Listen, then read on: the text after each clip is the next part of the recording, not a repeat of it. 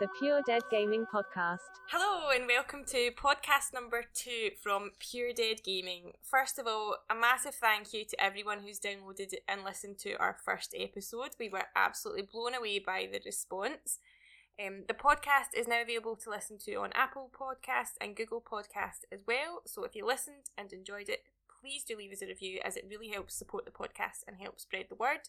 If you haven't listened to the first episode, please do go back and give it a download. We discussed some great games that came out of 2020 and narrowed down and debated our top 10. New episodes will be released every Thursday, so please do make sure that you subscribe so you don't miss any future podcast episodes and you can schedule them into your week to listen to. For those of you who don't know me, I'm Jessica and I'm joined by my partner in partner in crime, partner in life. We are a couple. Um, Craig, who is games reviewer for VDZ eMedia. How are you today, Craig? I am very good. Seems a bit strange asking you that since we live together and we do see each other every day. Yeah, we we do talk off air from time to time in our daily lives, but uh, yeah, doing good. Uh, as you said, the response to the first episode was brilliant. I mean, I was I was blown away to be honest. Um, did expect a, a few lessons, but I mean, it's certainly far away, blew away my expectations, and I hope that we can both keep the momentum going and build on it for the future. So you celebrated a birthday this week, Craig, didn't you? It was obviously a lockdown birthday, as we're here in Scotland. That's correct. Uh, as it was a lockdown birthday, I've decided not to count it. So for the next I year, no, I, that doesn't work. that's exactly how it works. so for the next year, I will still be thirty-five. It's a good round number. Yeah, but as I think I mentioned, you're closer to forty now.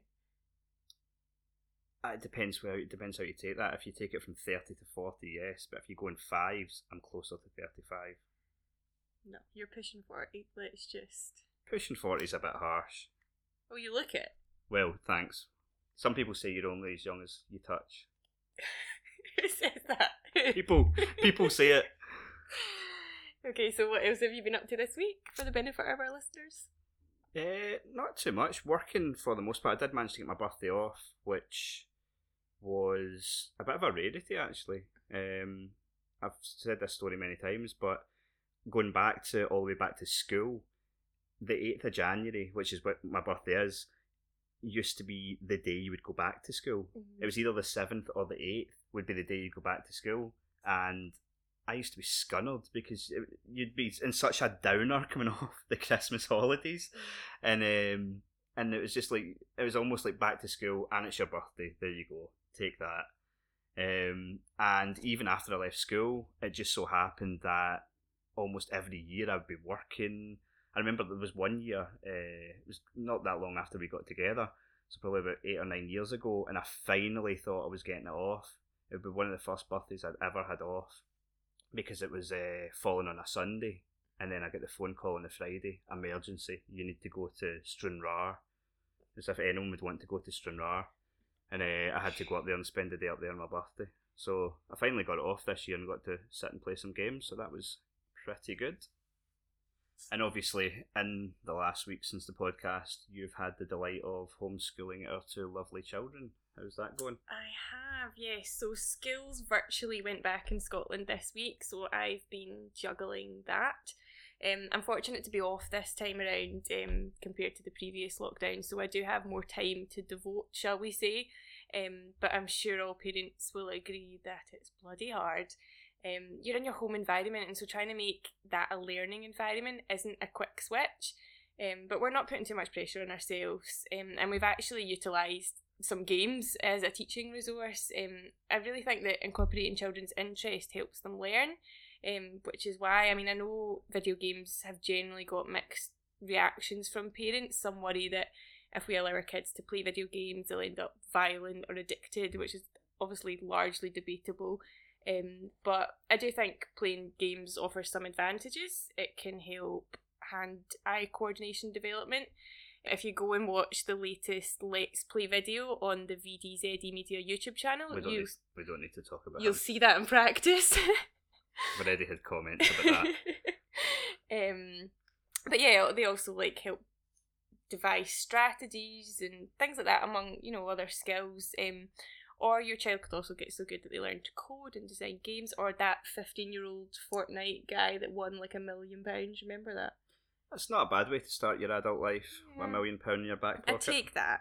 Yep. I take that. I'd take it off him if he won it. Um, So yeah, I, th- I just think games as a teaching method do offer like a real chance to see results of decision making in real time, um, and they offer a kind of different kind of motivation to learning. And one game that we've we've played this week is City Skylines, which if you don't know is like a city planning game. Like planning, building, and managing the infrastructure is basically the bread and butter of the game. And as the the mayor, is that who you are? I don't. You're like the I suppose you're a sort of invisible mayor, yeah. yeah. You need to not only like build the roads and zone areas, but provide crucial services to residents like hospitals, schools, and bin lorries and things like that. So it makes the process of like understanding city construction and planning much more tangible for children, which is why I thought it was a, good good idea to play it. Um, and you know, if your choices lead to congested gridlocks, the game will let you know why and always provides you tools to fix any problems. Um, obviously, some of it's perhaps a bit beyond the level of our children and the ages they're at, but it, you know, it's a fun game, and certainly for for older students studying like geography and things like that, I think it'd be be you know a, a fun learning um, experience for them. I mean, I, I can remember back when we first got into it. Yeah, got when it first, aye, and the two of us just were playing it like mad, and we were we were literally going to Asda for some food and being like, "This is definitely a red area. This is a red area for the traffic. This they need to get this sorted out. Need to con- I'd be I'd be building an overpass Aye, with oh, this needs this needs a second exit. We need to contact the council. We were in deep, really deep. yeah, Aye, that was another game that I basically had to cut myself off from because I was getting Mm. nothing done. yeah. Uh, to the point where when you had set Nathan up with it, and I think you'd you'd maybe went out or something like that, and he was asking me for some help, and I was just sitting looking at the screen, and this is all just knowledge that has escaped my head. I I don't know how to play the game anymore, and I loved it. I must have put about fifty hours into the thing, but see now, I I wouldn't have been able to do anything in it. Like I just would just wait for your mum to come home. Yeah. Um, we're gonna play Guitar Hero at some point this week as well. I am not musical in any shape or form, but um, I'm a rapper. so you are. But yeah, again, I think like the coordination and timing and stuff like that are skills that you can hopefully pick up through playing that. I would like to get my hands on the Ubisoft Assassin's Creed Discovery Tour. Remember they brought that out? Yeah, and it's mhm. basically like ancient Egypt and I think ancient Greece. Um, and it's like you can go and do tours and pick up like artifacts and Yep. things like that. So I think that would be a really good game, and I, I think he'll enjoy it because he's quite into that kind of stuff. Although you know, obviously, there is, there is a fine line. Like we don't want him playing actual Assassin's Creeds. No, there was one time he tried to let himself loose on it, and we had to had to rein him in. Yeah, I think the word in itself, assassin. You know, we don't want him. I know there's going to come a point where he'll be like, "What does that mean?" yeah. um, so yeah, don't- that's that's been my week. What's so far? So far, it's only Tuesday. There's plenty. I mean, with the way 2021's going, anything could happen before episode three. Yeah, so our last episode was all about the year 2020, and this one is about 2021. We're going to take a look at the year ahead and some of the most anticipated games to be released, and perhaps some predictions. Um, but before we do that, let's jump into some news that's been happening this week. So yeah, the only bit of gaming news that I wanted to point out since uh, the first episode actually came earlier today by way of Twitter. It was from Bethesda, and they announced that they are they have a new Indiana Jones game in development. So well since we've had an Indiana Jones game, I would imagine the last one was uh, the Lego game, which was a good few years ago now. It's actually Machine Games that are making it, which is really interesting because their previous games all sort of revolve around the Wolfenstein franchise. Now, they've done really well with The New Order, Old Blood, which was a standalone DLC, and especially I thought The New Colossus, despite its difficulty, it was an excellent game. They did, in my opinion, stumble a little bit with Youngblood, which was a more co op focused one. I played maybe a couple of hours of it, but I just didn't enjoy it. But the fact that they're making an Indiana Jones game it really does interest me because all their games to this point have been first person, and I don't see how you're going to make a first person Indiana Jones game. I think it's going to have to more along the lines of like a third person Uncharted style game, and that's sort That'd of cool. yeah, well, it, it'll need to be that. So it'll be outside of their normal wheelhouse, and I'm really interested to see how they tackle it. The one bit of the sort of announcement that did give me pause was the quote in the tweet that said, It'll be some time before we have more to reveal. Now, Bethesda have had some stick over the last few years for announcing games too early back when they released Fallout 4, it was a really good cycle because they announced it and released the game six months later, and it didn't let fans' sort of expectations run wild. But a couple of years ago, they announced both Starfield and The Elder Scrolls 6. Neither of these games have come out yet. Starfield might come in 2021. I don't think it will. I think it'll be 2022. And then God only knows when we're going to see Elder Scrolls 6. So fans have been getting a bit impatient with having to wait for this. So I feel like they've jumped the gun a little bit announcing this game when it's clearly so early in development. But at the same point, an Indiana Jones game's exciting, and I think it's it's going to be really good. I, I trust the studio. Uh, it's a very well known IP, a beloved IP, and it may be 2024 before we get it, but I think when we do, it will be worth the wait. I just think they might have wanted to hold off till much closer to release before before announcing it. Yeah, it'll certainly be interesting to you know find out more as as time goes on. Definitely. So, in terms of the past week, let's move on to what we've been playing. Okay, as I said, I have had quite a bit of time for gaming in the last week, so I have went through quite a few games. I'm still playing Cyberpunk 2077. Shock horror. I'm no closer to to being done with it. To be honest, honestly, I'm going to make this thing last as long as possible. Uh, I was checking the the new PlayStation f- uh, Five, sorry, tracking, and it says that I've just surpassed hundred hours. I also looked into it to see that I basically have six main missions left to go, but still loads of side content, and I'm planning to do most of that before finishing the story. If you haven't listened to the previous episodes, then do go back and listen, and you'll hear Craig talk about his love for this game. Yeah, I really do. Um, I, nothing's really changed. I still can't give it a recommendation because I know so many people are still having issues with it. But it, I continue. I mean, I can't. I must have put at least fifteen hours into it since since we recorded the last podcast, and I haven't had so much as a minor glitch since then. I, I think I'm just being really lucky, but it's working really, really well for me. The the the next gen version's still going to be a lot better. It is. I mean, the, the roads aren't as populated as they should be.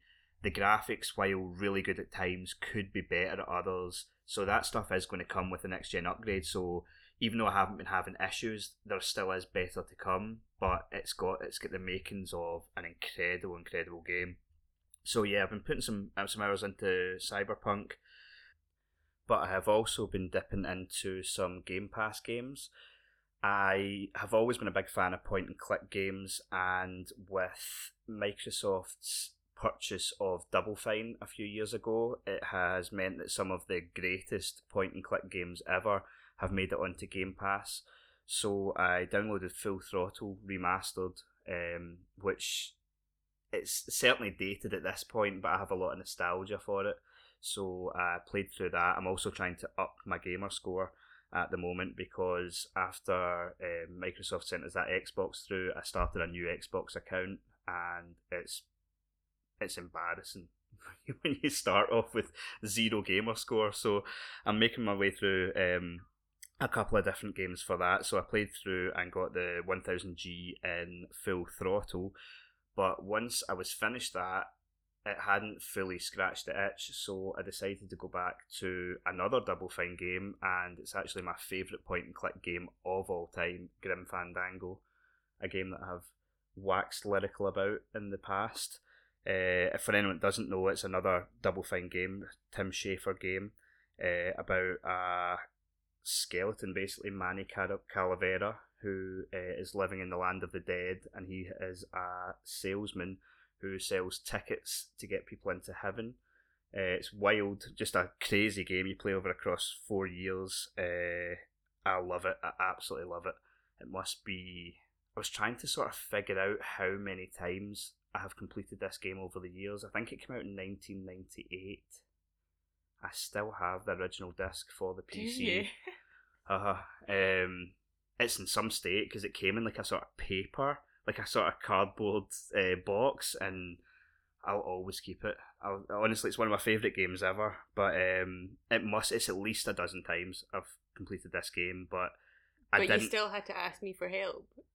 There's one puzzle that's particularly annoying and difficult. It's every game's got a negative, and I said that on Twitter actually, and this was the one negative of Grim Fandango. But um, just a brilliant game. So I also picked up the 1000G on that. Aside from that, played a little bit more PES 2021. That's to be honest, I'll probably not even mention that each week because that's just a sort of staple. Uh, there's not a week goes by where I don't play a couple of hours of some football game, but it's just some more Master League or career mode content. It's not really worth. It's not really worth getting into, to be honest. The other game, the the final game that I did play this week that I'd like to speak about was it's actually a game that Chris on Twitter re-brought to my attention. It's a game called Rainswept. I was sent a code for this game when it first came out, but at the time I was literally drowning in games and I just didn't get round to it. So it sort of sat in my library. Um, but I saw that he'd been playing it. He was tweeting about it, um, and it just it brought it back into my mind because it really did look very interesting. Um, it sort of kept me going on this point and click adventure sort of kick that I'm on. Lovely art style. It's a murder mystery, uh, from what I can tell. Maybe put about 45 minutes into it last night. It Seems really good. The writing's really good. Very interesting game. I, I can't say too much about it just now, just the fact that I think it looks really cool. The writing's really good. Um, it's not voice acted, so do be prepared to do a lot of reading, but as long as you're okay with that and you like a sort of murder mystery uh, and a point and click game, I would definitely recommend that. It's actually on sale. I checked that before we come on. It's on sale on the PlayStation Store at the moment, I think for about £5. So if you take a look at it and you're interested, you can certainly pick that up for cheap over the next week, I believe.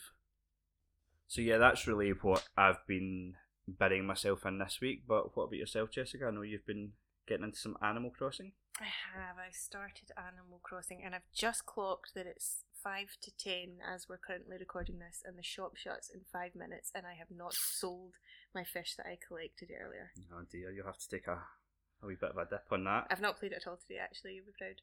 Oh, that's pretty good. Yeah, been busy homeschooling, as we've discussed. Yeah. Um, Some things have to take precedence though. I Like if you want to if you want to get maximum money for your fish, you need to abandon those kids and and make sure you're doing what's right for your island. Yeah, so yeah, I have been enjoying it. Um, I, I was a bit skeptical, shall we say, at first of, of playing it. I didn't really get Yeah. get it, but I'm definitely It's it's weird. It's one of those games I think that the first couple of hours you're sort of going through the motions and thinking is this it? When when does the game begin? Like I'm just doing chores here.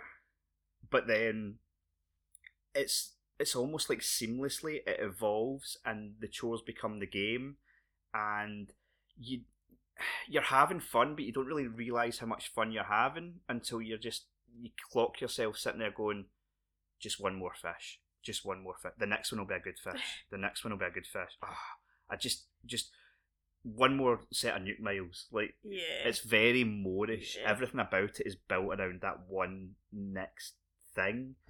Like I always, I remember discussing with someone at one point, and I said, I, I mean, I never really, I don't think I ever touched any of those Facebook games, like Farmville and stuff like that. Oh, yeah. But it almost seems like someone took that idea and just made it really good. And I know that's not the case because Animal Crossing was a, I believe, was around before Farmville, but me coming into it from this game, that's what it seems like. It seems like it has that same appeal, but it's actually good because Nintendo are behind it.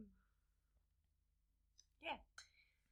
So, shall we move on to the most anticipated games of 2021? Yes, I why think don't we? we will tackle this in sort of date order. So, Well, dates we do have. yeah, that's true. Um, so yeah, what's the next thing that we can look forward to? Well, well, very exciting times ahead in the next eight days or six when this podcast releases, but we are on pretty much the eve of the next Hitman game. Super exciting time in this household because I love Hitman. It's so good. I've always been a I've always been a huge fan of stealth. I think I said that in last week's podcast when I was talking about Ghost of Tsushima. But I've always been a huge stealth a stealth fan and while that initially started with Metal Gear Solid and Tenchu, the first time I played Hitman 2, I was the original Hitman 2, not Hitman 2 from 2018. The original Hitman 2, Silent Assassin. Um, I was blown away. I remember going into a level and it was just the openness of it, the way you could tackle it from so many different angles. It just it blew me away. The amount of opportunities to take out your target, I I loved it. I absolutely loved it, and ever since, uh, I've been a huge fan of the series. Even with Absolution, which many thought was a dip for the series, I would agree, but I still enjoyed it. Hitman 3 looks incredible. It looks absolutely brilliant, and what IO Interactive are doing is just building on what they had before. They released Hitman, a, a sort of reboot of Hitman, which was episodic in 2016. Over the course of, I think it was about a year, they released five or six episodes. Then in 2018 they released Hitman 2. This time it was a very similar model, except they brought out all episodes at once, so it was still just like six maps, very similar challenges along the same lines. It was very, very much formulaic, but they brought it out all at once uh, after the sort of backlash to the episodic approach of the first game. But what was really cool was when you bought Hitman 2, if you owned the first Hitman, you could import all those levels with the upgrades from the second game. Mm, does ring a bell now. I remember. And so with Hitman 3, they're doing the same thing. Oh, cool. You can import everything from Hitman and Hitman 2 and it will be upgraded to 4K on PlayStation 5. I think there's I think it's 60 FPS. All the the bells and whistles that are coming with Hitman 3 are going to be sort of projected onto Hitman 1 and 2, which is just incredible value. And what they do is IO Interactive, they bring out like weekly assassination contracts and stuff like that, so that instead of having only the six, I, believe it's six in Hitman 3, the six maps to work with, they can go back through their whole catalogue and use any map from Hitman 1, 2, or 3, or any of the DLCs that came with it. So it really is going to be the ultimate stealth package. And to make it even more incredible, they have made the entire Hitman 3, 2, and 1 level database available in PSVR. So you're gonna be able to play all three games in VR, which I mean, I'm I've always been a big big supporter of VR, but you don't get that many AAA releases, and I have always wanted that like a real good stealth game in VR. Budget Cuts came out last year, and it's good, very good, but it it doesn't make you feel like an like an assassin or anything like that. And this looks, it looks like it's going to do that. I mean, the trailer looks absolutely incredible, absolutely incredible. So I hope it can deliver. But even, I mean, the VR element's just an add-on. Uh, even if the VR shits the bed, like you've still got the base game, which I can't see being anything less than incredible. So I'm buzzing for this. This is honestly probably my most anticipated game of the year, and not just because it's so close. You're not going to go as far as shave your head and get a barcode tattoo, are you? Well, I mean, I don't have much hair left, That's so it would that wouldn't be much of a stretch, and I'm not above tattooing my head. Okay, so I assume that's how you're going to spend the remainder of your January. Is there anything else coming out this month? There is, yeah. I mean, I will be knee deep in that in January. In fact, I'm talking about not wanting to finish Cyberpunk 2077, but it might be an idea for me to finish that and for Hitman coming out, just so that I can get lost in that. Uh, that might be what actually takes me away from it. But also on January 28th, the Medium comes out, which is it's not technically exclusive; it's a timed exclusive. But at launch, it's going to be exclusive to Xbox. It's their first certainly first big Xbox exclusive of the year. Some would argue of the new generation. They did have Football Manager and a few other things, but this I would say is the most high profile Xbox exclusive to come out since the generation started. It looks good. It's hard. It's hard to say it's made by Bloober Team. Their previous game was Blair Witch, which I thought previewed really well. It looked very much like the films. It looked quite intense, quite nerve wracking, quite scary. But then when you played it, it was just quite empty. I thought it was quite a disappointment. Actually, I was I was based on what I was expecting. Maybe I just had my expectations were too high, but I thought it under delivered, so I do have a little bit of pause coming into this.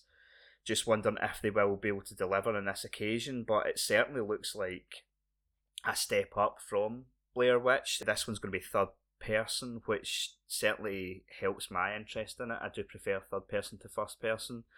Um, they are promising a dual reality gameplay. The same two worlds, two worlds will be rendered simultaneously, so top and bottom of the screen. I think it's almost like, from what I've seen in, in small bits of gameplay, it's almost like you're in two dimensions at one time. It does look quite scary.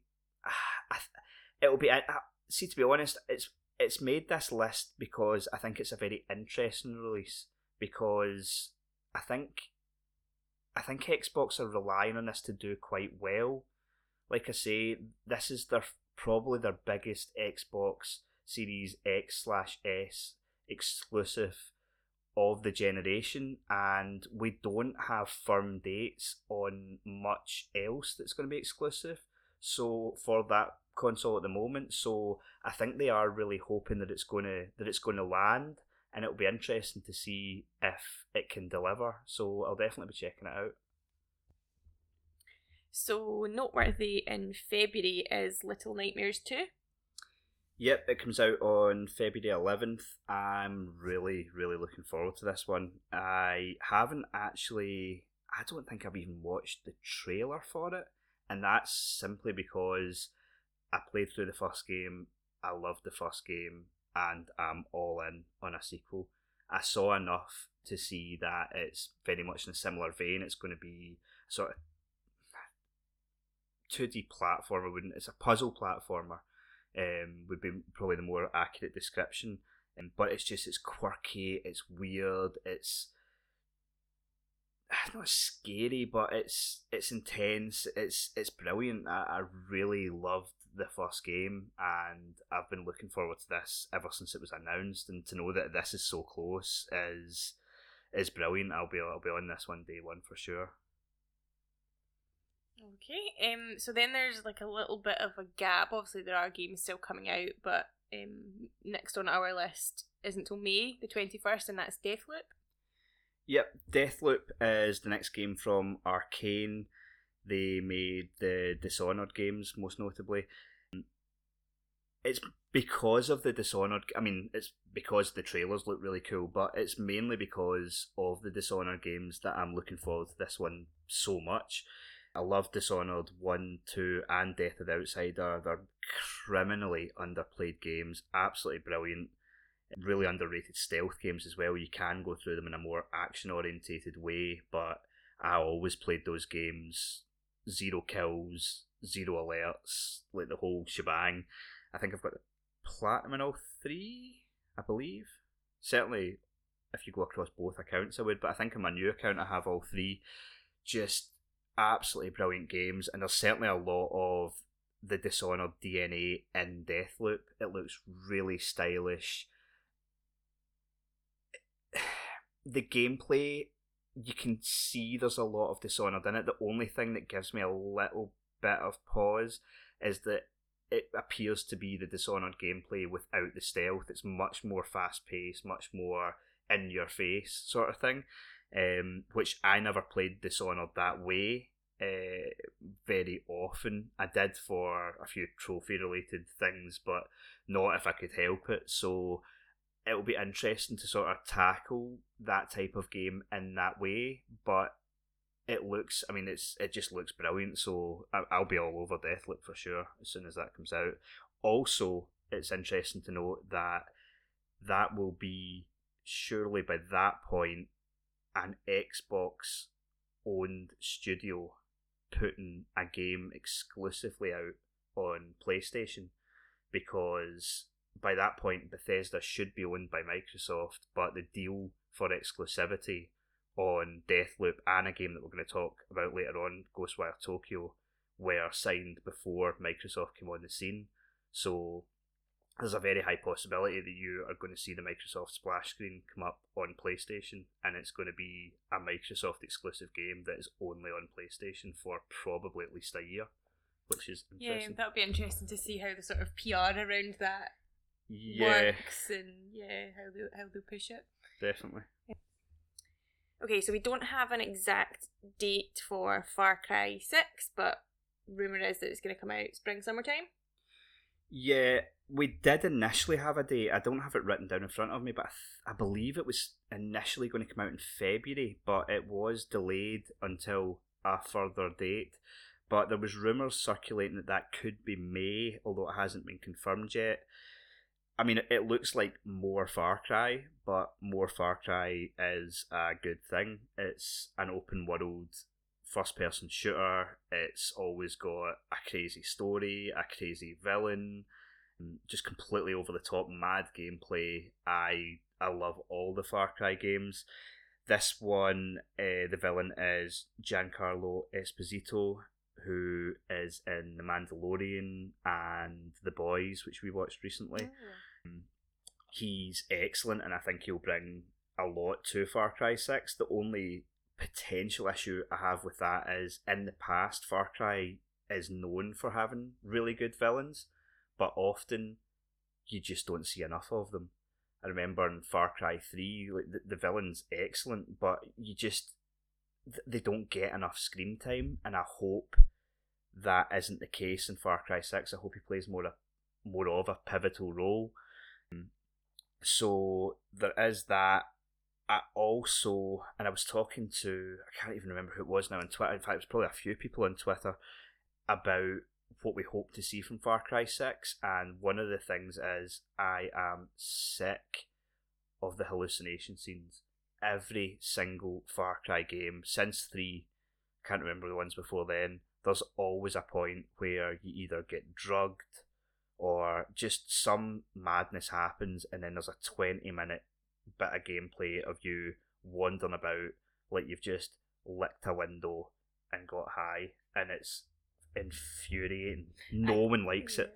I do remember your frustrations during that. Oh, it's just I, I remember the last game would have been Far Cry New Dawn, and I remember at one point thinking, right, we're going to avoid it, and then all of a sudden it happened, and I just I think I just let it. Not again, not again. It's there's been formulaic, and then there's taken it to the nth degree. Like they, they need to cut this out. No one like I've never spoke to anyone that likes these bits in this game, and I really just I really just hope they can leave it behind them. Also,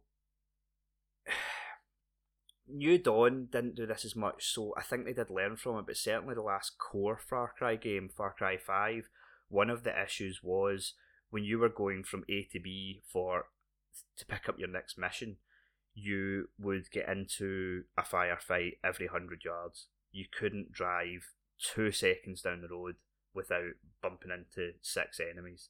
They just seemed to spawn everywhere.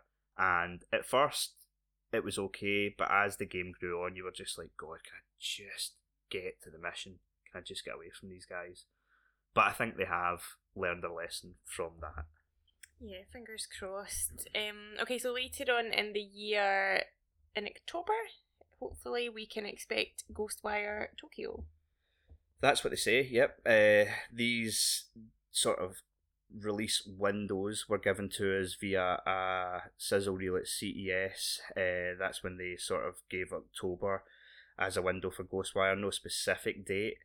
Uh, I don't know an awful lot about Ghostwire Tokyo, but from the trailer I've seen, it looks really interesting. It's made by the same guys that do the Evil Within games, which are excellent. And this one looks like it's leaning more towards action. It's certainly got horror elements in it, but it seems much more action focused.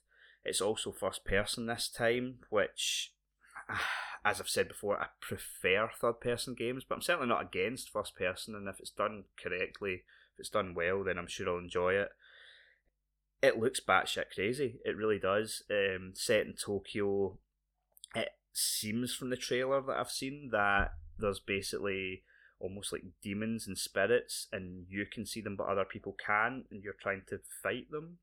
That's all I could really make from it. It looks really stylish, and yeah, it's along with Deathloop. It's one of these games that is likely to come exclusively to PlayStation for probably about a year. In fact, I think they actually said it was at least a year, and it's going to be a Microsoft game, which it might not be the last time we see something similar to that, to be honest. Okay, so the next few games don't have a specific date released yet, but we have been told 2021 at some point. So next up is Gran Turismo 7. You're not a massive racing game fan. I've no. kind of grew, grew, uh, grown up with um, a dad who's very much into to racing, so um, I've played a lot of, of racing games in my time. Um, be really interesting to see what they do with the DualSense controller during this game. Yeah, definitely. I think that's probably the most interesting part for me as well. I'm not a huge racing game fan, but at the same point, I absolutely love Forza Horizon 4. Mm. I don't think you need to be a racing game fan to love Forza Horizon 4. It's just, it's excellent, and it's it's that, and it's just it's the Forza series that Gran Turismo need to be looking at now and trying to emulate. For a while, it was the other way around, but at this point, Forza is the premier racing series for games, and I think Gran Turismo is sort of going to be coming out with like not a point to prove, but they're going to be trying to come out and, and show that they have what it takes to hang with them. And I think it'll be a good game. I just. I don't know. I, I I'll pick it up certainly, and it is it's the type of thing where I could end up putting five, ten hours into and then putting down, or it could grab me uh, I've been known to get into the odd racing game mm. here and there, but it is few and far between. But certainly for me, it's going to be worth checking out for the DualSense integration alone because I think it's I think it's going to be incredible. Yeah, really cool. Yeah. Okay, so next up is Horizon Forbidden West. Yep.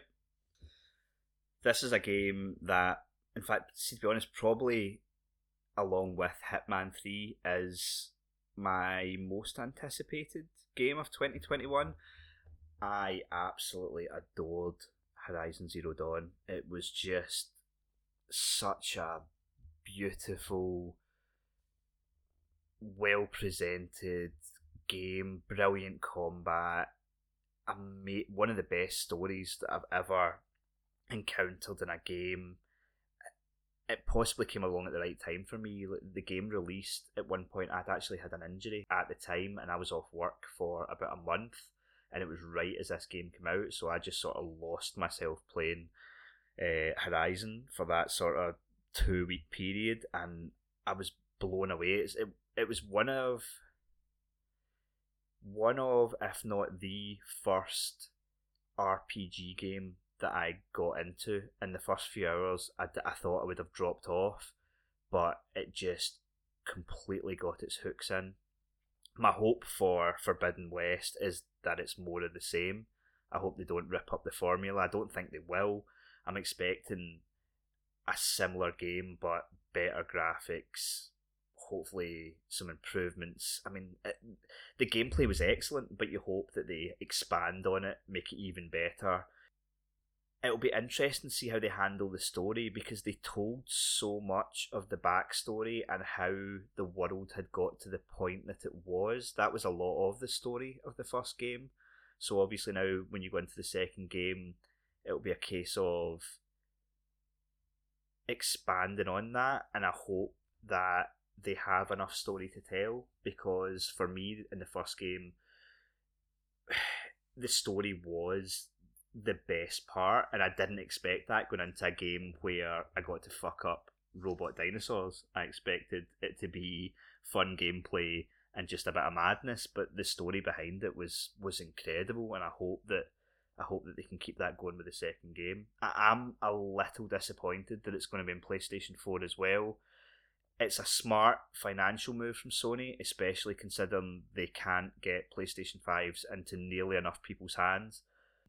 Even if they had planned it to be a PlayStation 5 exclusive, I think it would have been a good idea to roll that back because you would be releasing a game, I think, even at the point when it comes out, you would be releasing a game to an audience that isn't as big as it could be, and not even because they don't want to upgrade to a PlayStation 5, but because they can't. And not just through monetary reasons, but because there's nothing on the shelves. Mm. So it certainly makes sense to release it in PlayStation 4, but it is a bit frustrating knowing that it won't be able to take the full PlayStation 5 power on board. Another PlayStation exclusive that we're hoping to see this year is Ratchet and Clank: A Rift Apart. Yeah, initially we would have expected to see this in the first sort of three months of 2021. I was honestly really surprised when the Game Awards went came and gone, and there was no announcement. I really thought we'd have a date by now. Given that that CSS CES sizzle reel the other day came out and basically didn't give a date and just listed 2021 for Ratchet and Clank, I'm pretty sure now this sort of means that we're going to get it in the second half of the year. But it certainly, it seems far enough along that it will come out in 2021. Ratchet and Clank is a very beloved series. I wasn't a huge fan of the older games, but the release in 2016 really pulled me in. It just it looked like a Pixar movie. It was absolutely gorgeous, played brilliantly. It was not too hard, not too easy. It was just everything about it was just the right length. I thought it was excellent. Even I mean, I remember one of the first games that we introduced our son to.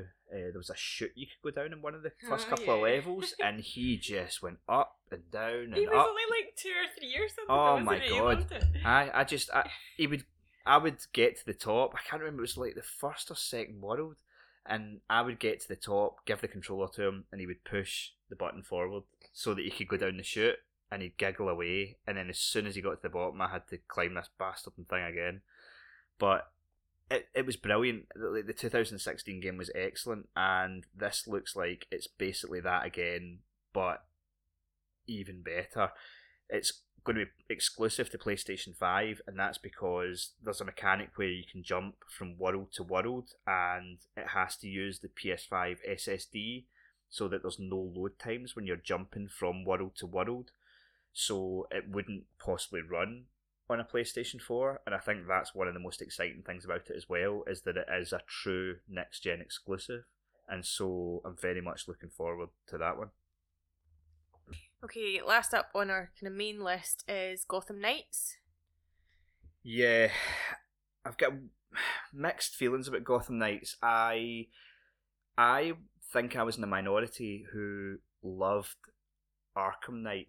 It seems to be the least liked of the three core games, but I I really loved it. I didn't the Batmobile didn't bother me. I actually quite enjoyed it. Ever since that game, I have been waiting for the next installment, and it's been quite the wait.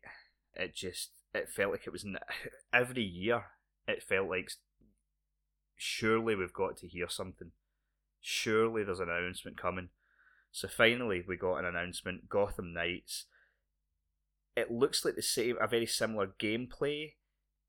Your Batman's actually not in this one, which is interesting, and it has a heavy focus on co-op. That is the main problem I potentially have with it. I have no interest in playing a action game in co-op. I just I, I, I prefer I game at weird times. I game intermittently. Like I will play for five minutes and then I have something to do for five minutes and I'll come back to it. So the way I game isn't conducive to playing alongside someone else.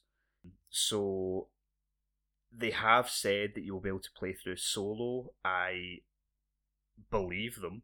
I think you will be able to, but whether you feel like you're getting a worse experience by playing yourself is yet to be seen.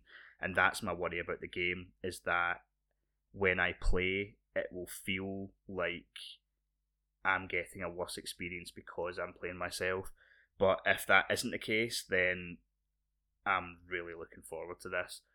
I'm not not convinced though that it will release in 2021. We haven't seen too much of it, and it just seems like one of these games that could slip into the next year. Yes, well, we shall wait and see. Okay, there's another couple of games that we'll just kind of run through that we think are worth a shout out that are hopefully coming in 2021 as well. So, first up, Hogwarts Legacy. Yep. I'm not a big Harry Potter fan, although we have been watching some of the films yeah, recently uh, with the kids, and it's sort of. I don't know. I mean, I didn't dislike the films at the time, but when we've had them on recently, I've been a wee bit more interested in it. I think the, the sort of world is quite interesting. So, an RPG where you get to create your own wizard and live at Hogwarts and go about, it sounds like it could be quite yeah, cool. definitely. I think I'll. I'd certainly be interested in playing it. I think it's meant to be more about like Hogwarts rather than you know Harry Potter. Um, Yeah, which- definitely, aye. Which definitely is a kind of different angle on it. Um, yeah, it's. Don't jump down my throat if this is wrong, anyone, but I believe it's made by the people that made Disney Infinity. Yeah. Yeah, so that's going to be interesting because that's quite a step up. Like Disney Infinity was okay, but it was no technical marvel, and Mm. this seems like a much more triple A, big budget, just bigger game to tackle. And I wonder, it, it, it remains to be seen if, no offense to them, but it remains to be seen if they're capable of it. But hopefully it comes together. Um, okay, also Resident Evil Village. Yep, I'm looking forward to this one. Since Resident Evil 7, we have had the remakes of 2 and 3, but this is going back to the first person sort of perspective that was in Resident Evil 7. Resident Evil 7 was fucking terrifying. Oh, I remember when that game first came out, I streamed the first hour of the game. I nearly shit myself, honestly. I, I don't get scared at films or games generally, but that game was genuinely terrifying. Hmm. It was available in VR as well, which I tried briefly and thought, no chance. Yeah, I think you, you stuck the headset on me as well for a laugh to see how That was that was Yeah. Resident Evil. That was the yeah, demo. Yeah, so will this one be in VR as well? They haven't said. They did. I, I I thought there would be no chance, to be honest, because it takes a lot of work and there's not that many PSVR headsets out in the wild. But they did make a comment about how putting VR into Resident Evil 7 was like a, a success and they thought it was a financial success. So hopefully, certainly be good if they did. Wait and see. We are pretty big fans of Sherlock Holmes, so Yep. Sherlock Holmes Chapter 1 shall be interesting. Yeah, this is one that's probably not likely to make many people's most anticipated lists, but I really like the other Sherlock Holmes games. They're not AAA by any means, uh, but I just I love detective stuff. I really do, and they're they're certainly going out on a limb with this one. They are making it a more sort of open world. Apparently, I don't think it's going to. I mean, it's not going to be a GTA map or anything, but it's supposed to be a lot more open ended, a lot not linear. And it's Sherlock Holmes Chapter One. I believe it's going to be. I think there's going to be two or three chapters to it. Um, they haven't gave any sort of date. It was just a it was just a short trailer I saw, but it was enough to pique my interest. I have played the previous games and I enjoyed them, so hopefully this seems like a sort of again them expanding as a studio and expanding with that franchise, and hopefully hopefully they can make a good game. Yeah, definitely. Um, so there's some DLC coming for Cuphead as well. Yeah, um, I don't like talking about Cuphead, but I decided I'd put this in just in case our son decides to listen back to his mum and dad in, in years to come. the Delicious Last Course has been coming for a long time. I believe it was first announced about two years ago. Uh, it was supposed to come out in 2019, I think. It was certainly supposed to come out in 2020, and it just keeps drifting. I think basically the team made such a masterpiece with Cuphead, and they managed to keep it so true to the old Disney style of cartoons with animation that I think they're just spending a lot of time. Like they've got a lot. When Cuphead came out, there was no, there was expectations, but they hadn't met expectations yet. And I think now they have something to live up to, mm. and so they're probably just perfecting it. But I do think we'll see it in the first half of 2021. We'll have to buy it, obviously. Yes, we will have to buy it. Okay, so another game that I know certainly we are both keen to play, and also one of our listeners at SJ Hollis underscore on Twitter is Kena Bridge of Spirits. Yeah, um, this is one that actually totally went off my radar. I saw the reveal trailer when it was first released, and the game looks gorgeous. Like yeah. it really does. It reminds me of a almost like a mix between like Disney's Frozen and Moana, with a bit of like I don't know yeah.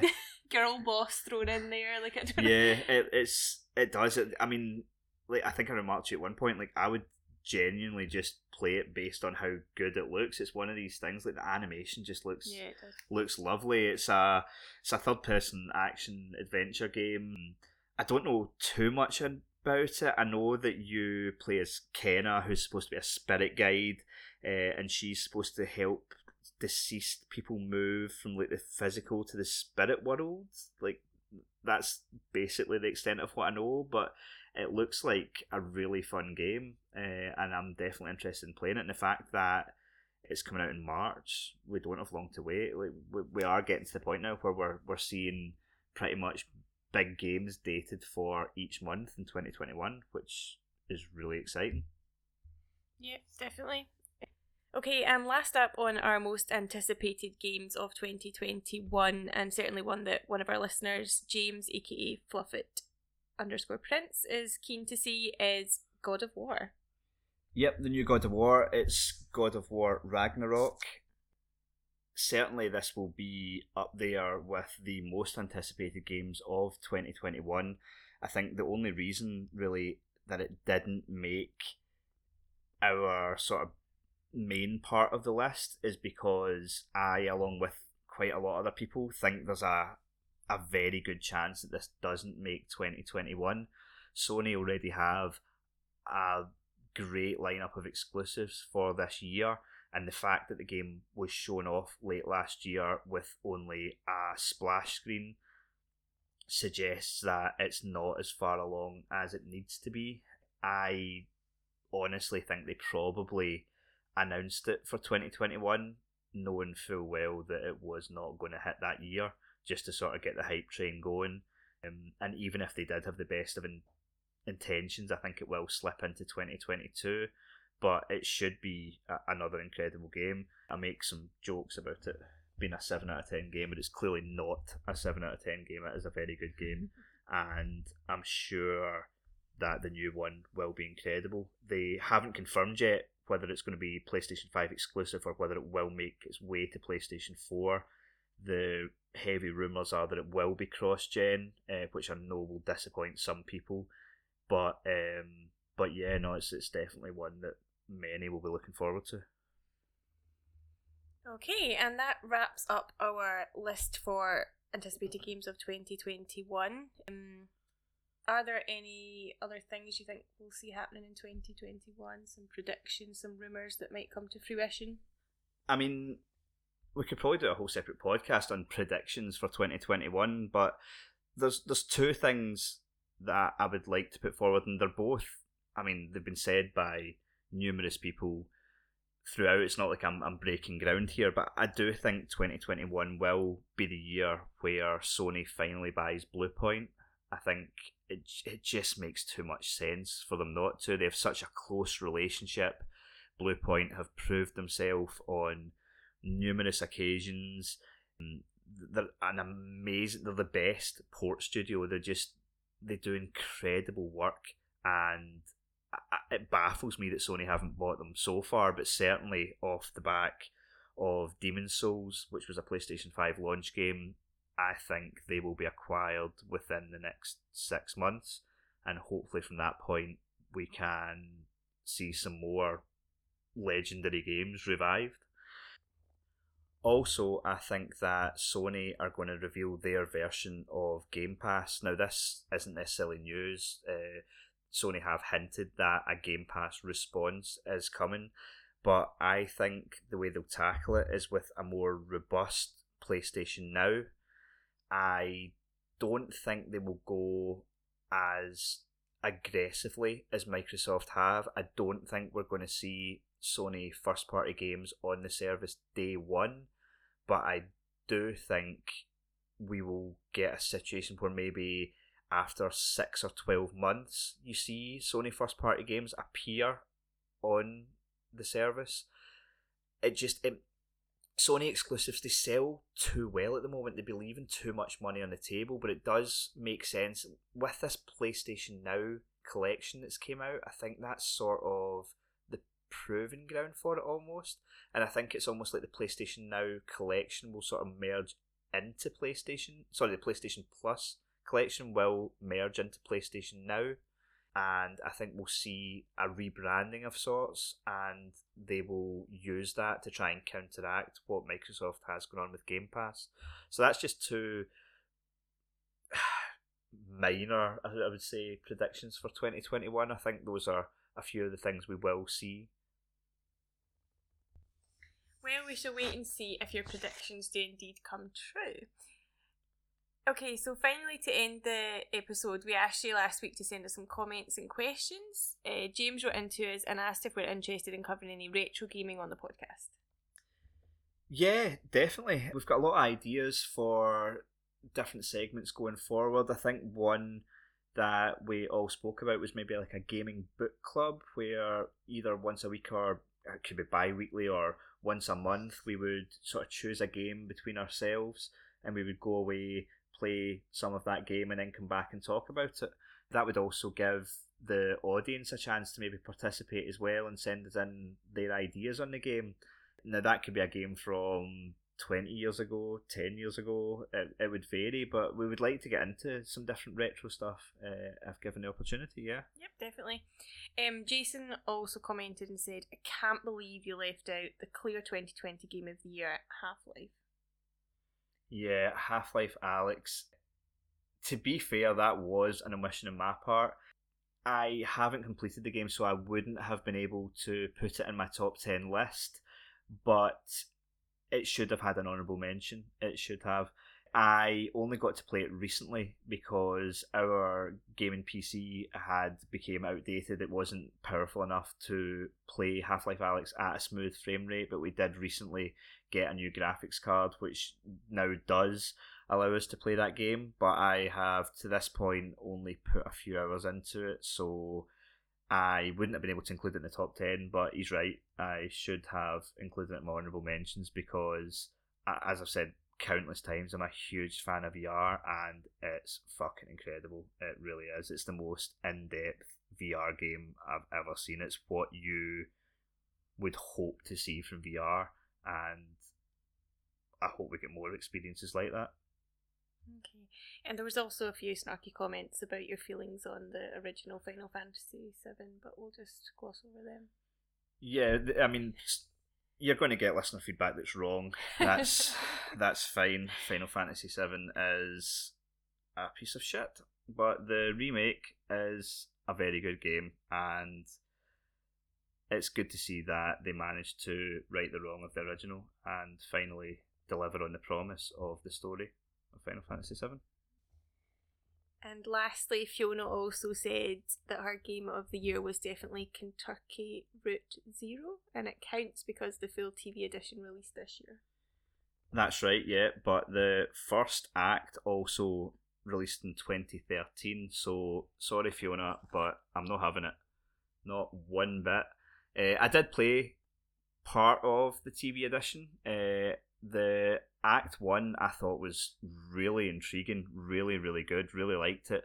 Uh, act two I thought got a little bit off the rails, and by the time I stopped in Act three, it was just descending into madness. Um, you're not alone. I've saw quite a few people say that it is their game of the year. Uh, they really enjoyed it.